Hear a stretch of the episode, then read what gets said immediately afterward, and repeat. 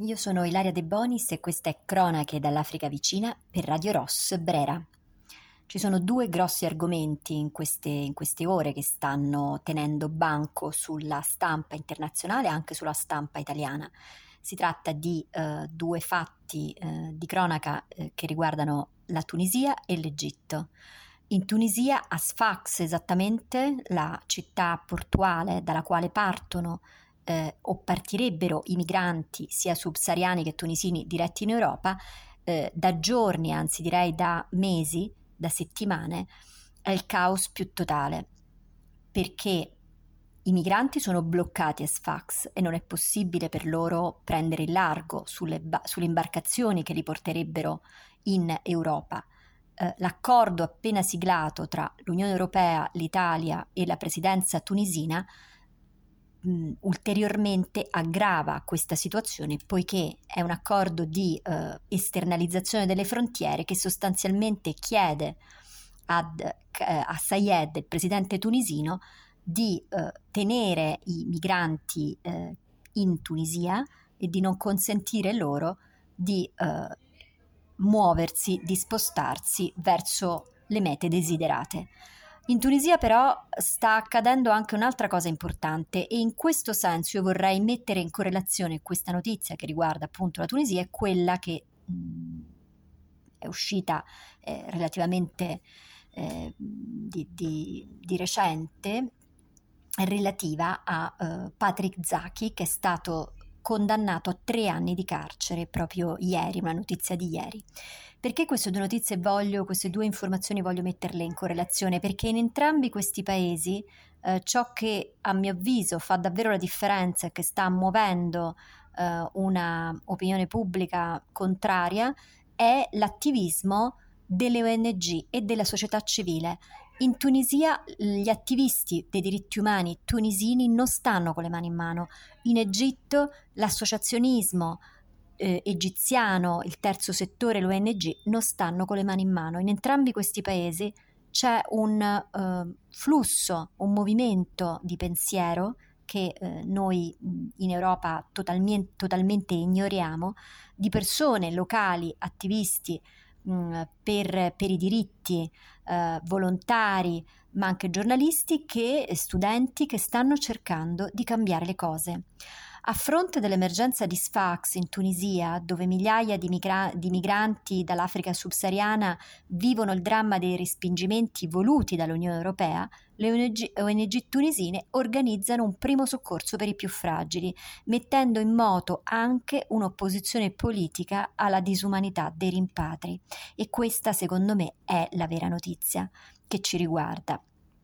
Almeno 30 sigle del terzo settore e associazionismo tunisino, tra cui il Forum tunisino per i diritti socio-economici, chiedono un intervento d'urgenza per mettere fine alle operazioni di refoulement arbitraire, eh, così sono chiamati i respingimenti arbitrari e illegali, e per assicurare una presa in carico adeguata e degna di queste persone, consentendo alle organizzazioni umanitarie di intervenire sul campo. Una piattaforma online tunisina ha lanciato una raccolta fondi per interventi d'emergenza. Questa piattaforma la si può trovare su, uh, sulla, sull'app, su, su, su, Instagram, ma anche uh, sull'app uh, dedicata proprio a, um, in, in, nel mondo arabo, dedicata proprio alle, alla raccolta fondi, a dei... Um, eh, piattaforme, così chiamate piattaforme di pagamento online, dove eh, gli attivisti chiedono esplicitamente ai tunisini di donare dei soldi che vengono raccolti online proprio per le emergenze di Sfax. Uh, Sfax sta diventando una zona calda per due motivi la tensione tra gli abitanti tunisini e i subsahariani, con una serie di violenze, attriti scoppiati tra locali e stranieri, e poi per le condizioni oggettive di grave bisogno ed emergenza in cui, in cui i migranti vivono. Peraltro peggior, peggiorate, condizioni peggiorate dalle temperature atmosferiche che superano i 40 gradi.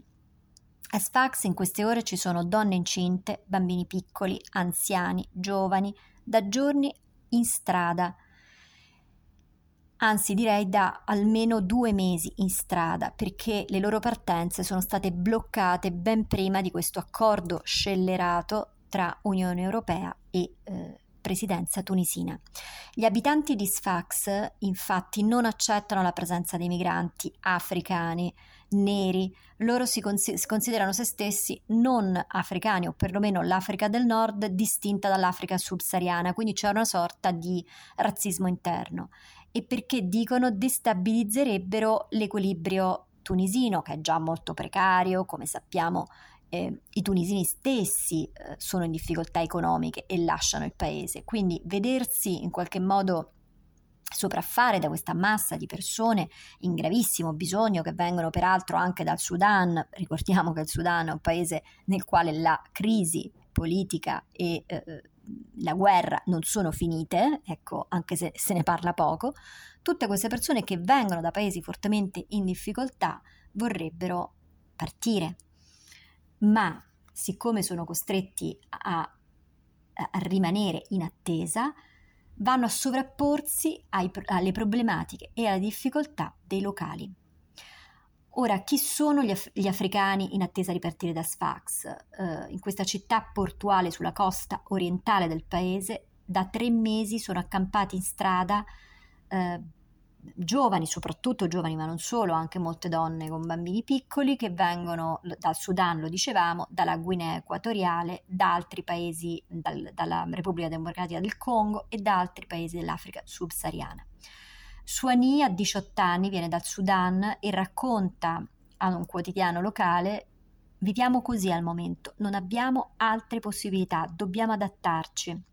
Mohammed, sempre dal Sudan, già passato dal dramma libico, quindi dalle carceri libiche e poi approdato in Tunisia, dice aspettiamo che il governo tunisino ci offra un aiuto. Questo aiuto verosimilmente non arriverà.